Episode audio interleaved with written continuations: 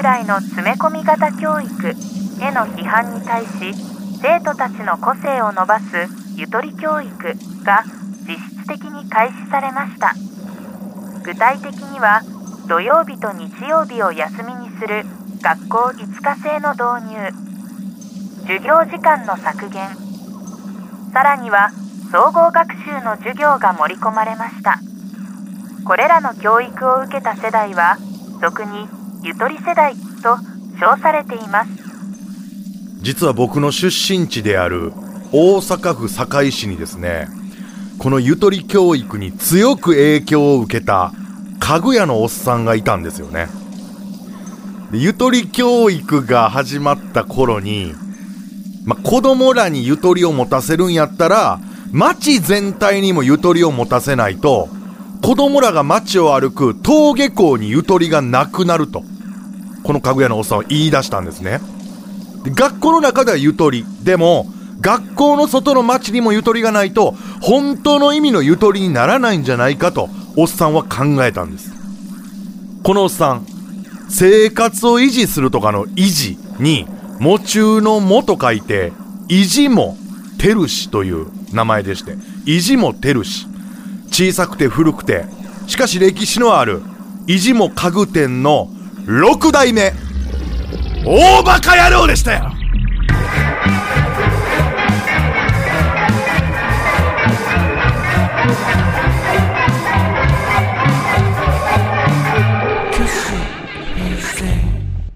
意地も家具店は6代目で確実に潰れるだろうと、近所では言われてました。あの、この意地もてるし6代目は本当にまあ、もう見た目的にも頼りなくて、どう見ても挙動不審。行動もおかしかった。僕もまあちょこちょこ見ましたけれどもね。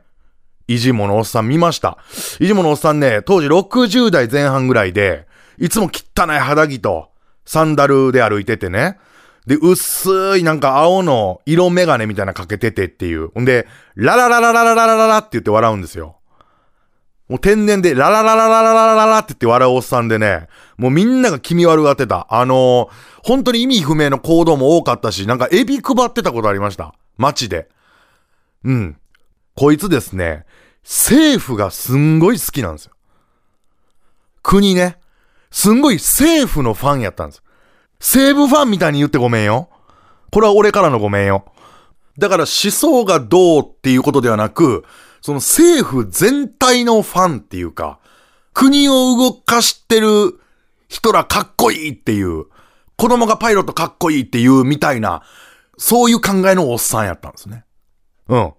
で、まるでね、イジモはね、SU のファンみたいにな、SU って伝わらないですよ。スマイルアップですよね。旧ジャニーズ。のファンみたいにこう目を輝かせて大阪府庁に行くんですよ。いわゆる議員が政策会議とかしてるとこね。大阪府庁に出向くわけ。もうファンとして。政府が好きやから。うん。普通は入れないですよ、そんな素人のおっさんね。でも、いじものおっさんはね、特例でね、大阪府庁バンバン入ってました。で、僕の親父の友達が議員やったんで、よくいじもの話聞いてたんですよね。で、あいつはおっても害ないっていう風になってたらしいです。もうもう通せ通せ、もう害ないからっていじもおっても言って。で、めちゃめちゃ政治好きなもうただのファンやっていうので、まあ、議員たちの間でも知られてまして、おい、いじも入れ入れみたいな感じで。で、後ろの方に立って、制作会議こう見学してるみたいな。で、面白いとこがあったら、ララララララララララって笑うっていうね、面白いとこがあるイメージがないんですけど、制作会議とかにね、よく笑ってたそうです。よくわからないところで、ララララララララ言って。で、議員がね、おい、いじも、この後うどん行こうかって言うたら、はい、ちゃんとさぬきっすか？とか言うて。飯連れて行かれたりしてたみたいです。ちゃんとさぬきっすか？って、これわかる？重要なんですよ。後輩として。あの、許される失礼を分かってたんです、いじもは。これすごいことです、人間にとって。そういう部分があったから好かれたんだろうなっていうことです。で、本当にイジモは全議員のことが大好きやし、ちゃんと。議員のサインじゃなく手形をもらってました。おっさんでしょ？手形っていうのが。うん。おっさんがおっさんの手形もらって家に飾るっていう。こんなアンチ女っ気な行動ある？まあもちろん女性の議員もいましたけどね。で、ある日、まあ、このゆとり教育が始まると決まりまして、大阪府庁でまあこれに関する会議をしていた時も、いじもは見学してたみたいでね。で、会が終わった時にですね、最後何かご意見ある人っていう雰囲気になった時に、いじもがまっすぐ手挙げたらしいです。で、いじもお前政治がちゃうやろってなって。レラララララララララララって笑って。一つよろしいですかいじも、昨日鍋うまかったやろ。あ、はいララララララララララララって。鍋の具材の中で何が一番うまかった言うて。もうみんな議員聞いてるわけですよ。そんな中、いじもが。もみじおろしですドーンって湧くの。めっちゃ笑うんですよ、みんな。アホやな、いじもは、言うて。言うてる時に、街にもゆとりよって叫んだらしいです。急に。で、その時に、若い女性議員が、キャーって言ったんですって。この街にもゆとりよのタイミングと声量と声質の妙で、とてつもなく卑猥なこと言うたと思われたんですって。その女性議員から。で、結果それは勘違いやったけど、その場にいた全員が女性議員側に立ったみたいです。おい、いじも謝れってなって。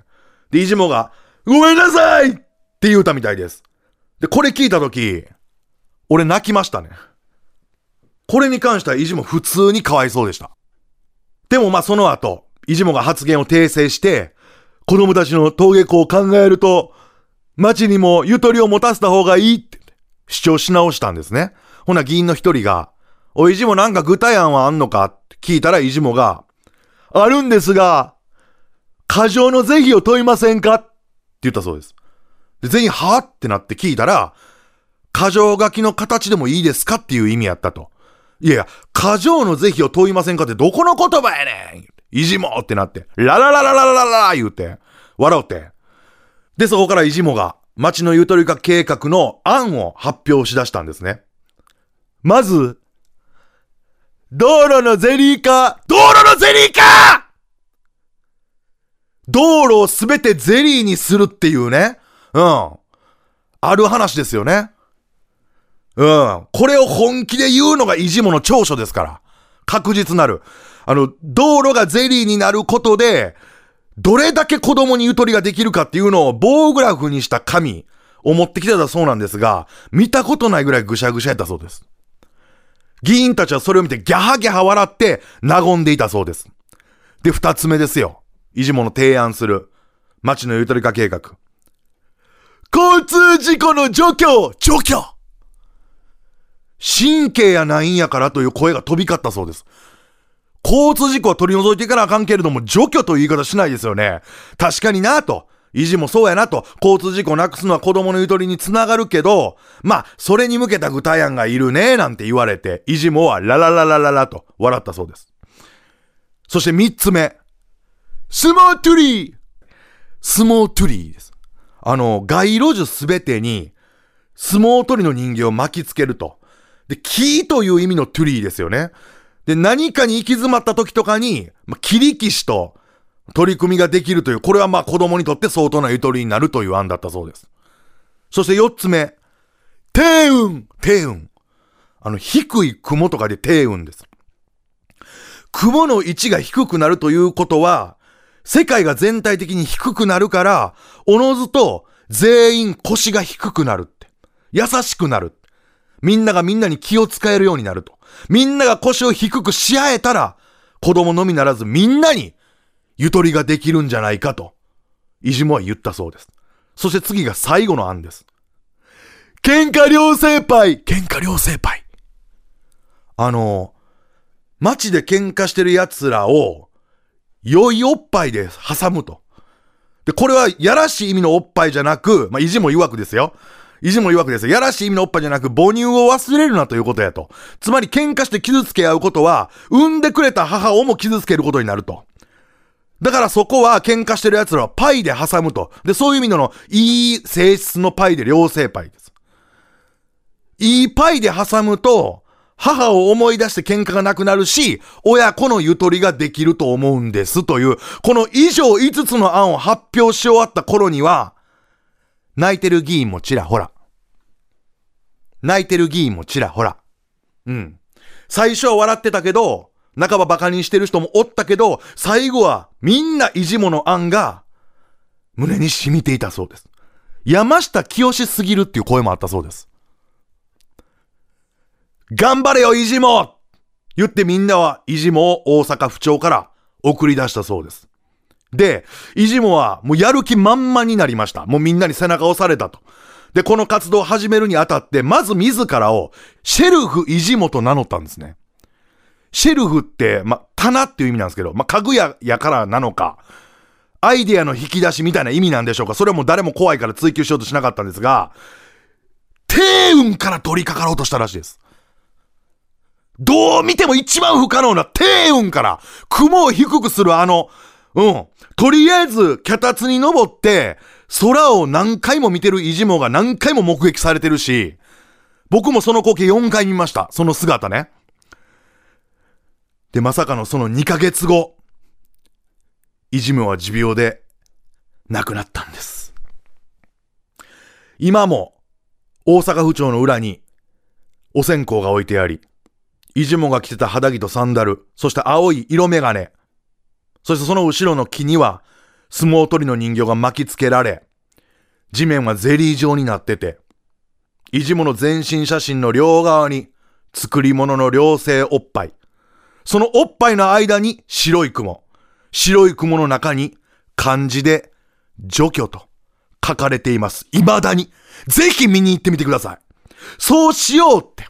大阪府庁の裏にそれを作ろうと言い出したのは、当時の大阪府知事、太田房江さんです。だから俺太田房江さん前から大好きやねん。大好きやねん。だから。イジモが今、この世の中に提案するなら何を提案するんですかね僕はそれが気になって仕方ありません。イジモこそ、この世界の救世主やったのかもしれませんね。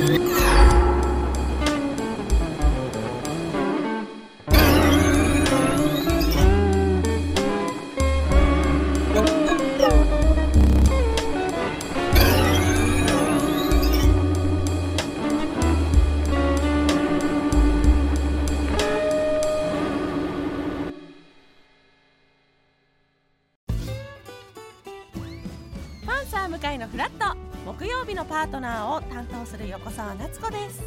バタバタする朝をワクワクする朝に変えられるように頑張ります。